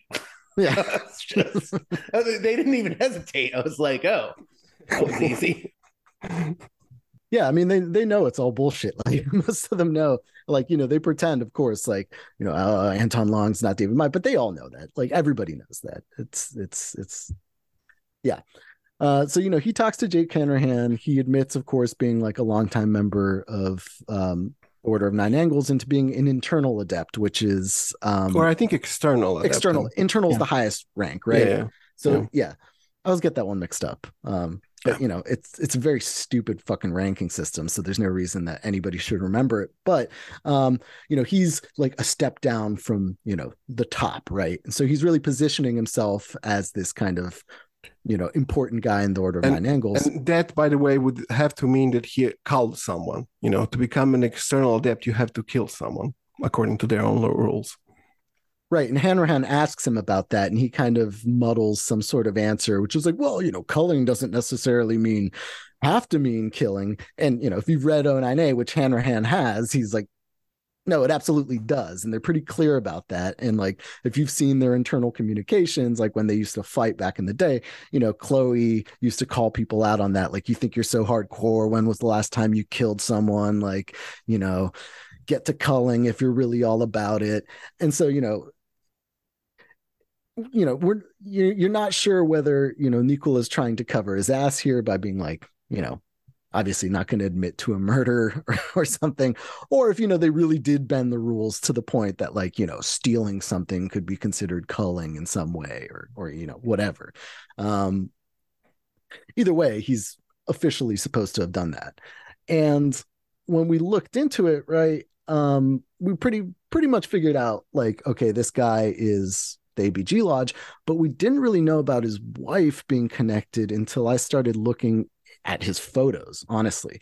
Um, you know, I had seen his wife in like his comments or whatever, and I kind of figured, I don't know, okay, she's a controversial politician, but I don't really see like an O9A connection there.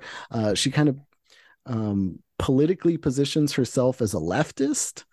Um, you know, I think in her like Facebook bio, it says something like Montenegro nationalist, Marxist.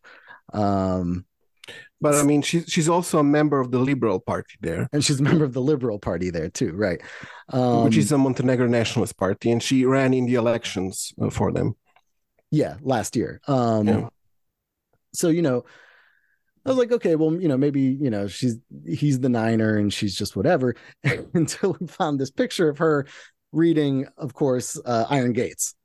No, um, it was False Prophet. False which Prophet, is... Uh, which is the Temple of Blood, right? It's the Temple of Blood publication.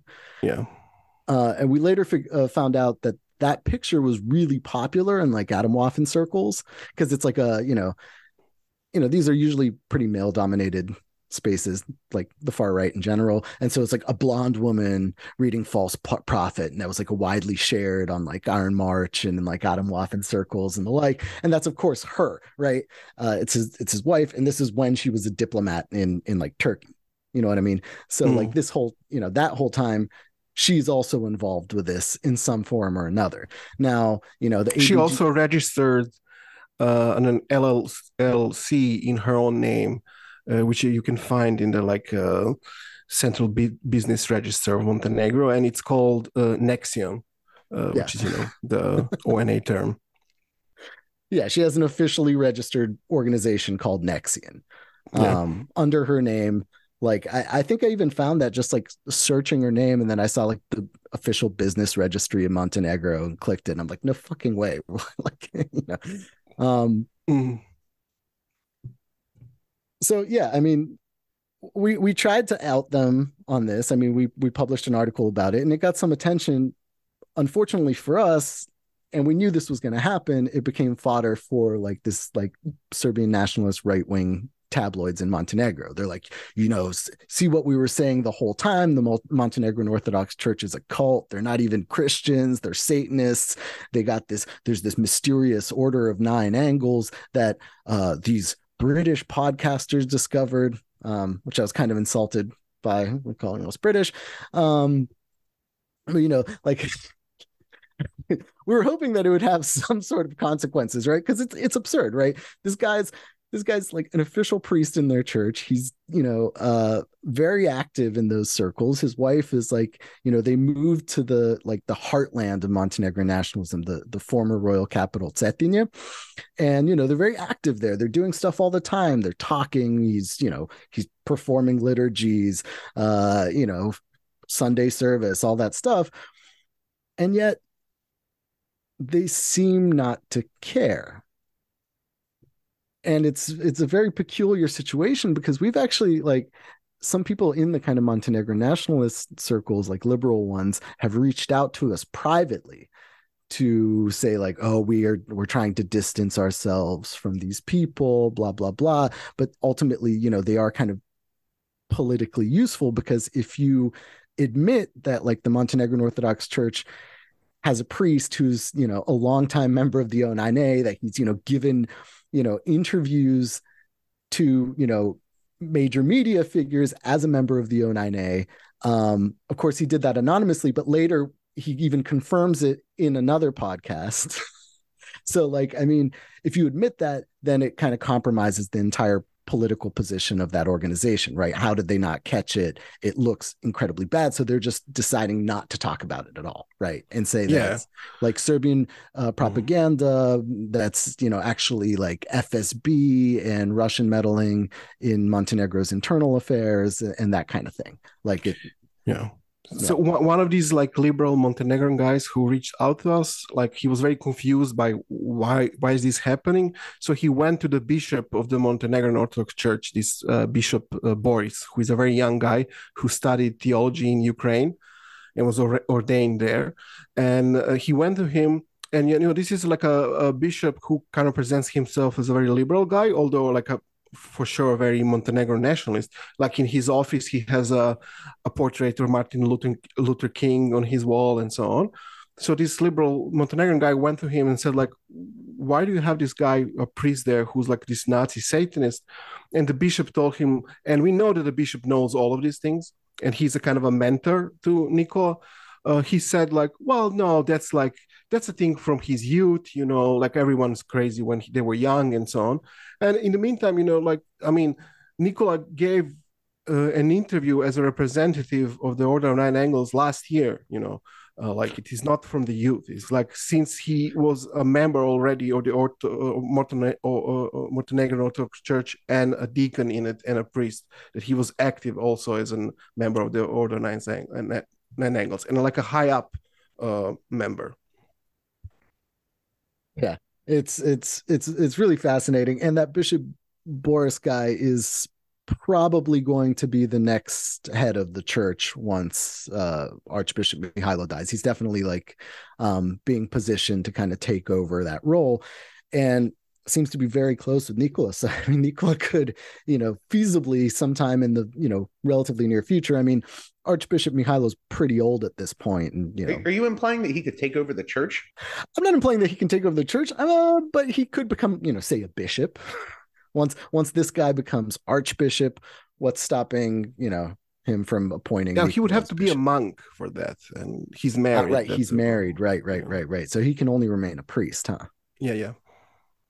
Well i mean i guess the damage is done anyway. I mean he'll just yeah. i guess continue to do that um but yeah, his wife uh, ran for office last year, kind of unsuccessfully. Um, mm-hmm and I, I can't tell if they were like really playing with the like occult image because do you remember that um mm-hmm.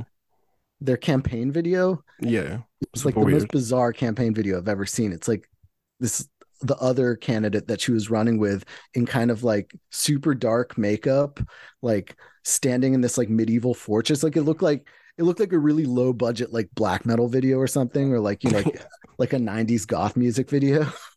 yeah, it's very bizarre. Like, for a Montenegrin nationalist like liberal party or whatever. um but you know, fortunately she didn't really go anywhere with it. And I think that to some degree their image is compromised, like more than they'd like to admit.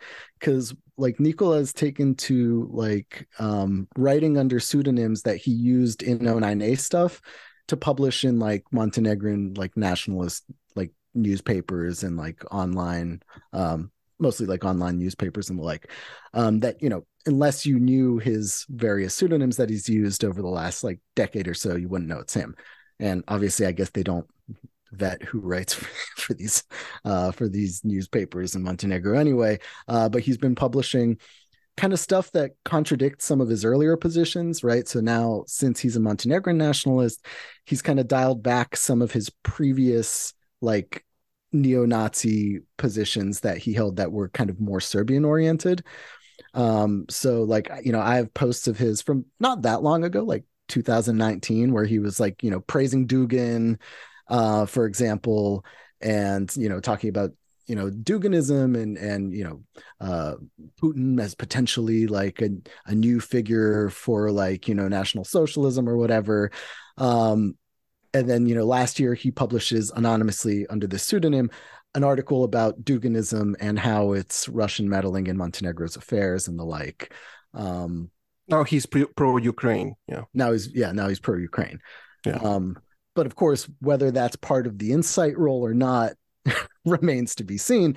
I mean, I don't think that he's not a Nazi anymore. Um, I think that this was possibly the only successful insight role anybody's ever t- undertaken that then got exposed and now he has to kind of run with it right he can't he can't just like leave the church now and be like psych nah i mean yeah. you know, he's he's getting paid as a priest so i mean i think he's stuck in it you know how, how does how does this dude square like you know i mean so not only is the o9a a uh a neo-nazi group but they're like they're like pro pedophile, pro child murder. like... Um, yeah. They'll, of course, say that they're not pro pedophile and not pro child murder.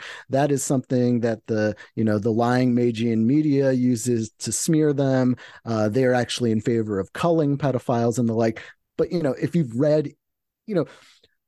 O9A literature going back to the very beginning to shit that like David Myatt wrote, there's all kinds of pedophilia stuff in there and it's all about like you know becoming right above morality and, and doing what needs to be done and and and you know yeah kind of shit. Um, Didn't he claim in the Hanrahan interview that, oh no, the the pro pedophile and child murder stuff that's the Temple of Blood. There's more progressive wings. Yes, yes, he said that. Yeah, yeah. But he also said in an interview that the Temple of Blood is a legitimate part of the Order of Nine Angles. He didn't deny that. And also, we know that, like in 2000, uh, last year, they announced that uh, they are preparing a new edition of Fenrir, and this this was before we exposed, you know, who Nikola was, and before it was uh, found out that Sutter is a Fed, and they said, okay, the next edition of will be prepared by the ABG Lodge, the Temple of Blood, and also this British Nexion, uh, which is led by Ryan Fleming. And Ryan Fleming is this neo-Nazi who was one of the leaders of the National Action there, also like a member of the Order Nine Angles, and he was already three times in prison because of some sexual offenses against minors. You know, so that's that's a guy who was supposed to co-edit this magazine together with Nicola and the Temple of Blood last year. So, uh, is there anything else we can say about this whole situation with Montenegro, or um, because I had a few questions I wanted to close on, but is there anything else people should know about this situation? Well, there was a very kind of bizarre event that happened in August uh, in Montenegro that kind of really um, surprised us. We we don't know if it's in any way connected to anything that we talked about, but there was a in August of this year, there was a, a mass shooting in Cetinje, which is this uh, town that uh, these two people live in, and you know that's a very rare uh, type of event to happen in you know in the Balkans, and especially in uh, Montenegro. I think it almost never happened before, and you know this uh, uh, Vuk Borilovic guy, he just uh, went uh, to different houses in his street and just for apparently no reason killed 10 people and wounded six people until he was killed uh, like he was even shooting at the police. The cops didn't manage to do anything to him and then just some guy shot him like not yeah, he not... got he got killed by the good guy with a gun which happened yeah, to be yeah, like his neighbor right? Yeah yeah, um, so we were like okay this is like okay weird. You know we didn't have any way to connect this but okay we know there is an Nexion in that uh, little town and then there is a mass shooting. And then there there like some connections. We don't claim there's any real connection to it but it's interesting. So uh, that the shooter Vuk Borilovic, we know for a fact that he knew Mirna Nik- Nikčević because he was also a local politician and they were on the same election list in the elections, uh, as Mirna was. Um, the other interesting thing is that, uh, according to the neighbors, he, uh, the shooter believed that he was under the influence of black magic, and that was kind of his thing. Um, and also, we know that he was like uh, co- that his family was connected to the church, and that just before the shooting, he was, spent some time in the church that day although we don't know in which church was he. Was it the you know the church that where Nikola is the uh, priest or maybe it was the serbian orthodox church? We don't know but it, it would make sense it was Nikola's church because that guy was politically aligned with more with the montenegro nationalists in these uh, elections. So that, that was like a pretty uh, bizarre thing that happened uh, that you know got us thinking if there was any connection. We never managed to establish anything more than that I, that I mentioned now and I mean, we weren't the only people that thought this too, right? Um, yeah, this like Montenegrin political figure uh, wrote to us and was like, you know, there's been a mass shooting, you know, kind of like I thought of, you know, that like, that stuff that you guys wrote, and you know, it, I should point out that like the place that they live, this former royal capital, has like 14,000 people. So it's like really small, right? Everybody does yeah. kind of know each other there. You know what I mean? The and yeah, yeah. Which of course had a devastating effect on a town that small you get 10 people get killed. I mean the last time something like that happened there was world war ii and the germans you know killed like you know 30 people in that town. Um, so you know whether or not there's a real connection there kind of remains to be seen although i wouldn't really be surprised because you know that Vuk Borilovic guy like i said was really active in in that local montenegro nationalist movement and you know they cross paths God knows how many times. Um, I think that he was even like Facebook friends with with Nikola, um, which Nico I think tried to cover up because he think he deleted his Facebook account immediately after that happened and then opened a new one. So, who knows? Uh, we can't confirm that, but you know.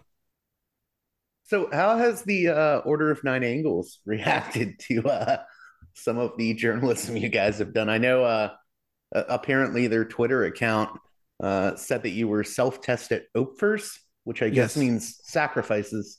Yeah, yeah. That Nicola wrote that. He was the guy who was. Uh, that was before we uh, published who he was, so he didn't know that we know, and he wrote that. Yeah. Yeah, he didn't know that another Niner had tagged him in a post when asking who was running their Twitter page. Yeah. Uh,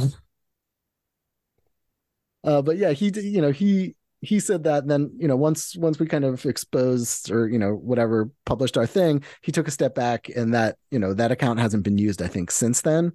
Um but then of course david myatt kind of got uh involved in the conversation as well which involved him like you know dming us and you know writing these very long twitter threads. I, I don't know how to describe the bullshit that he wrote other than, you know, air pompous British bullshit. yeah, that was the interesting thing about that that tweet that Nicola sent you guys. Um, he calls you guys a bunch of pretentious nerds, and I'm thinking to myself, yeah. that that's like the pot calling the kettle there. Right? Yeah, yeah, yeah. Oh, oh yeah, is probably the most pretentious thing I've ever read. Yes.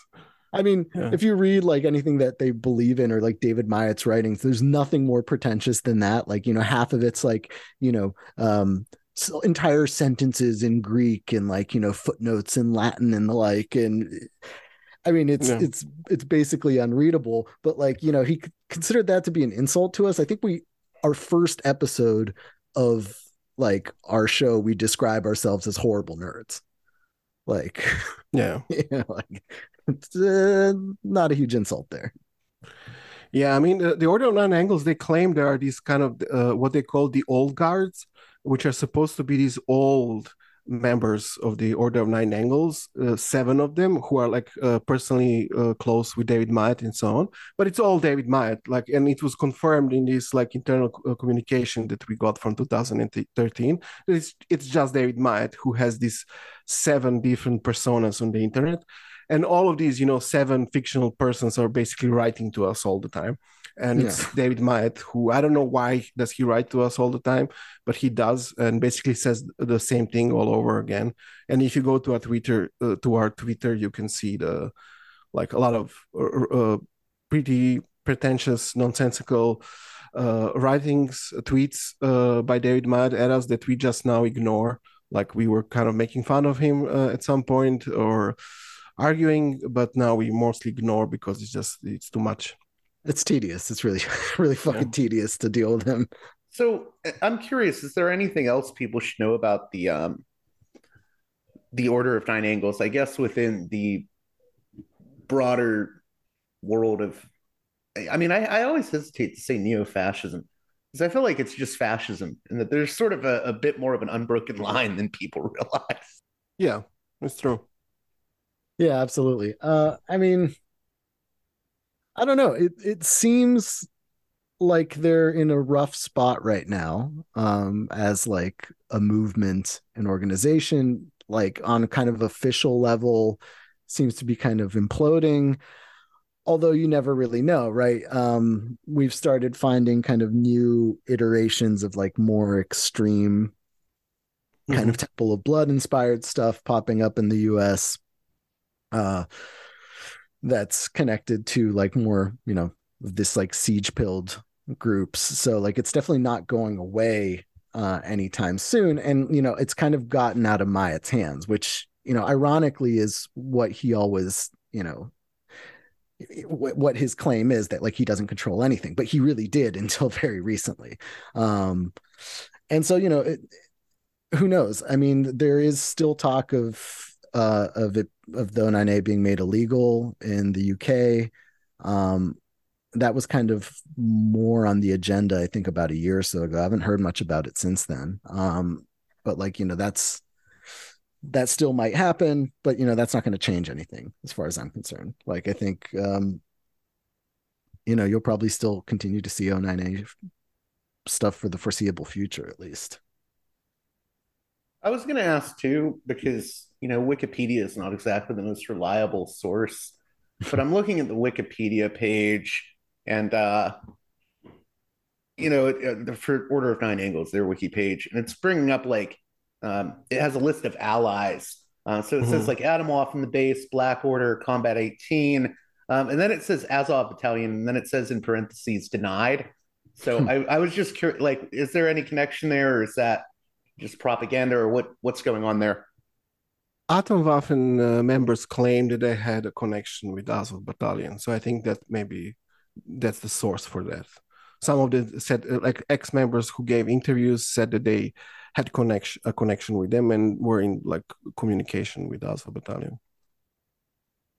Yeah, I mean that I think that's where that officially comes from. Of course, we know that also, like the you know, ABG via the Montenegrin Orthodox Church also has a direct line to um, the Ukrainian nationalist movement through you know this Bishop Boris, um, who you know went to seminary in in one of the splinter branches of the Ukrainian Orthodox Church that was um, kind of founded during their fascist period uh, in the 1930s uh, or in, in, during World War II rather. Um, and is like an avid supporter, was there during Maidan and the like. But of course, that's not ex- directly connected to the O9A itself. Um, I think that they've taken differing positions on on the Ukraine war. No, um, probably yeah. From what I've seen, there are the like a lot of support for like Azov and the like. Um, but then was it Myatt who said that they that they'd support Russia for like you know sinister dialectic reasons? Probably. I mean, uh, one of those assholes did. I can't remember at this point. Um, so Russia yeah, is I mean, more evil. We must support them.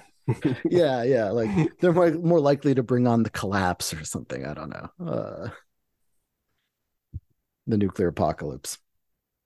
I, I was going to ask, what is your take? Um, uh, because I know you guys have done a few episodes on the Azov stuff, and I I know it's like controversial to even talk about Azov, and I do think there's people on like this pro Russia trip that are sort of um, conflating like Ukraine with being entirely just this neo-Nazi country, which I think is BS. Uh, you know, the Bandera sort of types seem to come from Western Ukraine. So, what, what do you think? I guess what do you think people are missing in the conversation about Ukraine and nationalism?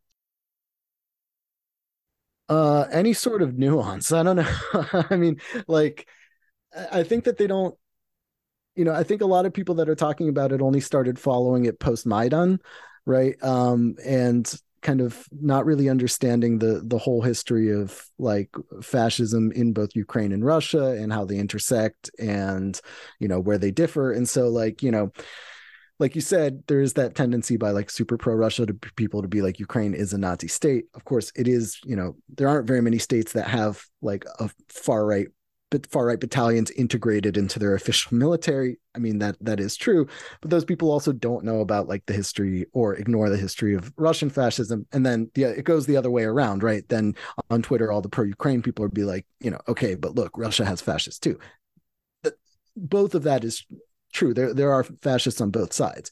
So I mean, if you're looking at it strictly, like I mean, we try to you know because we do focus on far right stuff in particular, we focus on those groups, whether they're in Russia or whether they're in, in the U.S., and try to understand them ideologically. And um, I don't know, like it's it.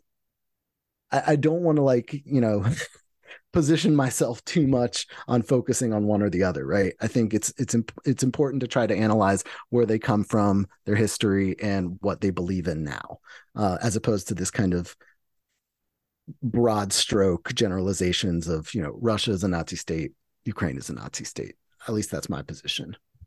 Yeah and I, well i think that's the reasonable position. I think it's something that i, I think people should think about it more because you know they they, fascism exists in a lot of different countries, and I I think you have to talk about it in a very thoughtful way in order to understand that.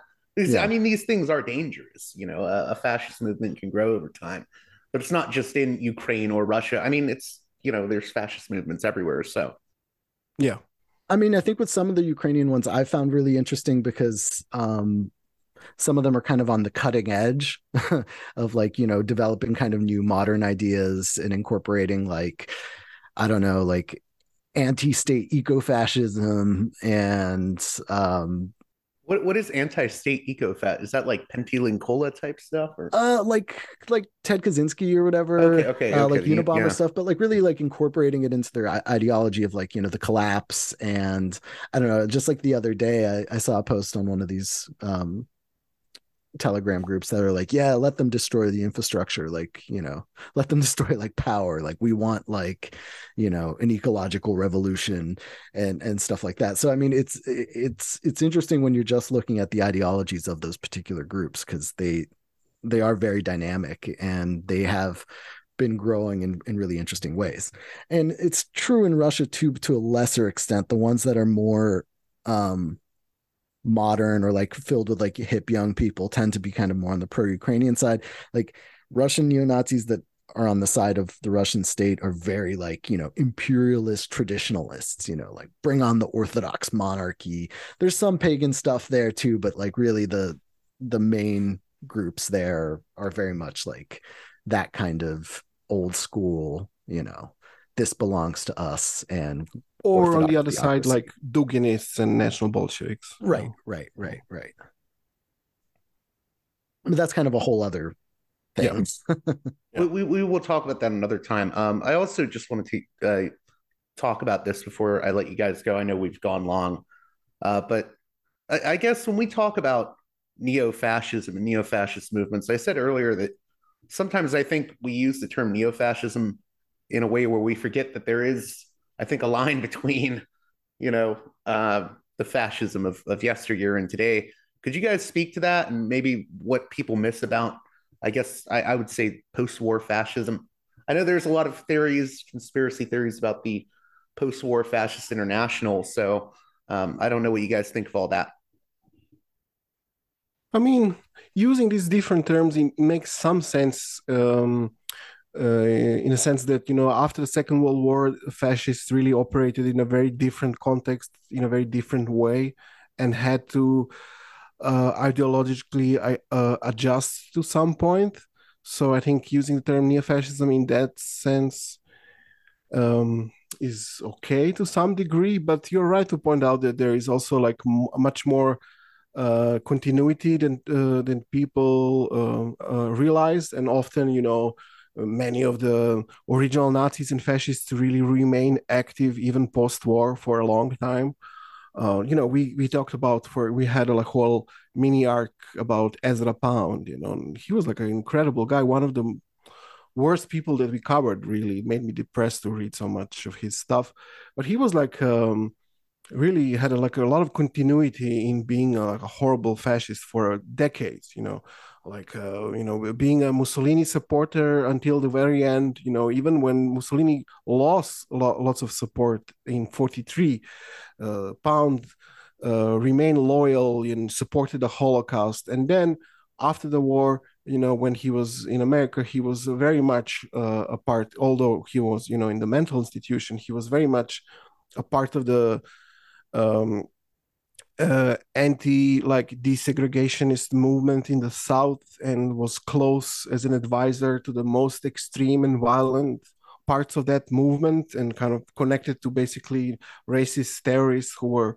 active in the south of the US and then when he moved back to Italy until he died he was connected with the Italian so-called neo-fascists we would call them and you know who also had these Europe-wide connections and so on. So there in, in that sense you through just that one person we can see a lot of continuity there in different you know time periods. And then the, this other thing that you alluded to you know we mentioned gladio and there is that's also a big part of post-war neo-fascist history. The fact that many of the original fascists and then also neo-nazis and neo-fascists basically were um, absorbed by the Western, you know, intelligence structures um, for anti-communist work uh, in the, you know during the Cold War. Then then became you know really terrorism, uh, and that's a big part of uh, you know fascist history post-war. Now, I guess in that regard, uh, just to sort of wrap it all up, with with regards to what we talked about with like um, O9A and this Joshua Sutter being, you, you know, an FBI informant, how important is this whole element of you know this guy who's heading up, you know, a major part of the O9A being uh, involved with the FBI? How important is that? And um, you know, I, I guess a lot of people wonder if if this is all sort of an FBI creation. I don't know if I'd go that far, but it's it's uh it's something I've heard people bring up, and I was just wondering your thoughts on that. I mean, the FBI tends to create problems that it solves, right? That's that's like kind of the whole point of their like embedded like informants or like, you know, guys that are, you know, doing stuff in neo-Nazi groups. It's try it's to try to like set up a situation in which they'll do something extreme and then catch them for it. And, you know, Sutter's an interesting example because he was able to do a lot more than a lot of them before, you know, he started, he had to go to prison for it. And I think the the problem with you know the FBI does create a lot of these groups, but you know the traditional neo-fascist, neo-Nazi groups or whatever in the U.S., however you want to call them, uh, tended to be pretty you know hierarchical in the sense that like you know they did have you know like one or two guys up top and then like you know you you behead the organization and that's it you know what i mean like it falls apart they turn into a bunch of different groups uh, and that's not really the case with uh, with the O9A and the Temple of Blood, right? Because it you know really developed as an online phenomenon to begin with, and you know it is you know some it has some sort of decentralized uh, nature to it, right? And that's uh, that makes their fuck up all you know the worst right because you know they they promoted this press you know martinet press for you know like a for a long ass time while they were publishing all their stuff and gathering more and more supporters than they ever had. And, you know, um, even though like, you know, Sutter and the Temple of Blood have been officially discredited by like, you know, the old guards, a lot of people you know, and I've seen this in like O9A chats and the like, they'll be like, yeah, Sutter was a Fed, but you know, TOB was really the best, you know, like they really had it, you know, the best ideas and whatever. And like, we don't want to renounce like you know some some Temple of Blood's teachings and philosophies, you know, regardless of whether Sutter was a Fed or not. So, how can my listeners keep up with the work you guys are doing at the Empire Never Ended, and uh, anything you want to say in closing? Uh, well, I mean, um, you can. We produce the terrible amount of content, I guess. Um, I would have a hard time following it if I if I listened. Uh, but yeah, we have two episodes a week. This kind of standard format of one free one, one Patreon one. So, um, yeah, you can find us at anywhere you get podcasts at the Empire Never Ended podcast, or uh, you know, Tenepod on Patreon. Um, we also try to Twitter, like, yeah. Also, Twitter. That we're we're bad at social media, so yes, um, very bad. Yeah, we're yeah. Uh, so you you can see some things on Twitter, but not very much. We're not super active. We should probably get on that at some point. Um, although I guess it's not going down. I don't know. Um, yeah, we also did a, a write uh, one uh, article, uh, which is on Medium, and that's about the an article we wrote about the ABG Lodge. So you can also find that it's called Nazi, uh, Nazi Satanist Order of Nine Angles is infiltrating the state and church in Montenegro. It sounds very tabloidy, but it's true. Well, just the name of the, the lodge is like tabloid fodder, the like yes. natural bone gnawers. yes. Yeah. and it's tabloided, but it's true. You know, that's the worst part. Like, you know, he didn't make up a single thing in there. They are Nazi Satanists who infiltrated the church and state. I mean, ridiculous. Well, thank you, Ray and Boris, again for coming on Parallax Views, and I hope everyone will check out the Empire Never Ended podcast. Thank yeah. you. Thank you for having us. Well, that does it for this edition of Parallax Views. I hope you enjoyed my conversation with Ray and Boris of the Empire Never Ended podcast. It's a really great resource if you're interested in monitoring the activities of right wing extremists and understanding neo fascism in the world today. As always, if you appreciate the work I do here at Parallax Views, please consider supporting me on Patreon at patreon.com slash parallaxviews. One more time, that's patreon.com slash parallaxviews. And with that being said, until next time, you've been listening to Parallax Views with Parallax Views to Parallax Parallax Views with Parallax Views. The way out is not simply to say don't do it, just to prohibit. It's nothing else. If we don't do it, others will be doing it like crazy. So, you know, we have to confront the problem. But no, basically, basically, I'm, I know of the great anxieties, problems, new forms of control, but it's also new forms of freedom. This is why I always emphasize that uh, uh, internet and all this new digital stuff, it's a very ambiguous phenomenon, but it's the field of struggle new forms of enslavement, but at the same time, new incredible forms of freedom.